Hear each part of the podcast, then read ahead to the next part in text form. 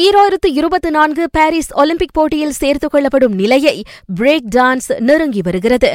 Break டான்ஸையும் Olympic போட்டிகளில் ஒன்றாக சேர்த்துக் கொள்ளும் கோரிக்கைகளை அனைத்துலக ஒலிம்பிக் மன்றம் அங்கீகரித்துள்ளது. என்றாலும் இறுதி முடிவு அடுத்த ஆண்டு டிசம்பர் வாக்கில்தான் தெரியவரும். ஒலிம்பிக் போட்டி மேலும் நகர்ப்புற தன்மை கொண்டதாகவும் கலை அம்சம் பொருந்தியதாகவும் இருக்க வேண்டி பாரிஸ் ஈராயிரத்து இருபத்தி நான்கு ஒலிம்பிக் போட்டியில் பிரேக் டான்ஸையும் புதிய விளையாட்டாக அறிமுகப்படுத்தலாம் என கூறி அதன் ஏற்பாட்டாளர்கள் முன்னதாக பரிந்துரைத்திருந்தனர். கடந்த ஆண்டு இளையோர் ஒலிம்பிக் போட்டியில் இடம்பெற்ற பிரேக் டான்ஸ் போட்டி வரும் செப்டம்பரில் ஹங்கேரியில் நடைபெறப்போகும் முதலாவது உலக நகர்ப்புற விளையாட்டுப் போட்டியிலும் இடம்பெறவிருக்கின்றது.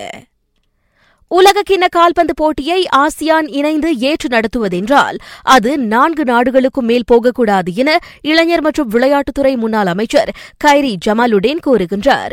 ஈராயிரத்து முப்பத்து நான்கு உலகக்கிண்ண கால்பந்து போட்டியை ஏற்று நடத்த ஆசியான் நாடுகள் விண்ணப்பிக்க விருப்பம் தெரிவித்திருப்பது தொடர்பில் அவர் பேசினார். இணை உபசரணை அணிகளாக இரண்டு நாடுகள் இருப்பதே சிறப்பு. எனினும் நான்கு நாடுகளின் பங்கேற்பு இருப்பதை கூட ஏற்றுக்கொள்ளலாம் என அந்த ரெம்பாவ் எம்பி தெரிவித்தார்.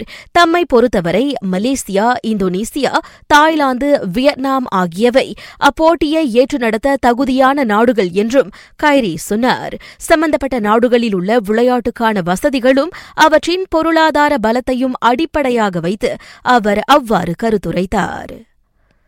பிராங்க் லெம்பார்ட் அடுத்த வாரம் செல்சியில் தனது நிர்வாகி பணியை தொடங்குவார் என எதிர்பார்க்கப்படுகிறது.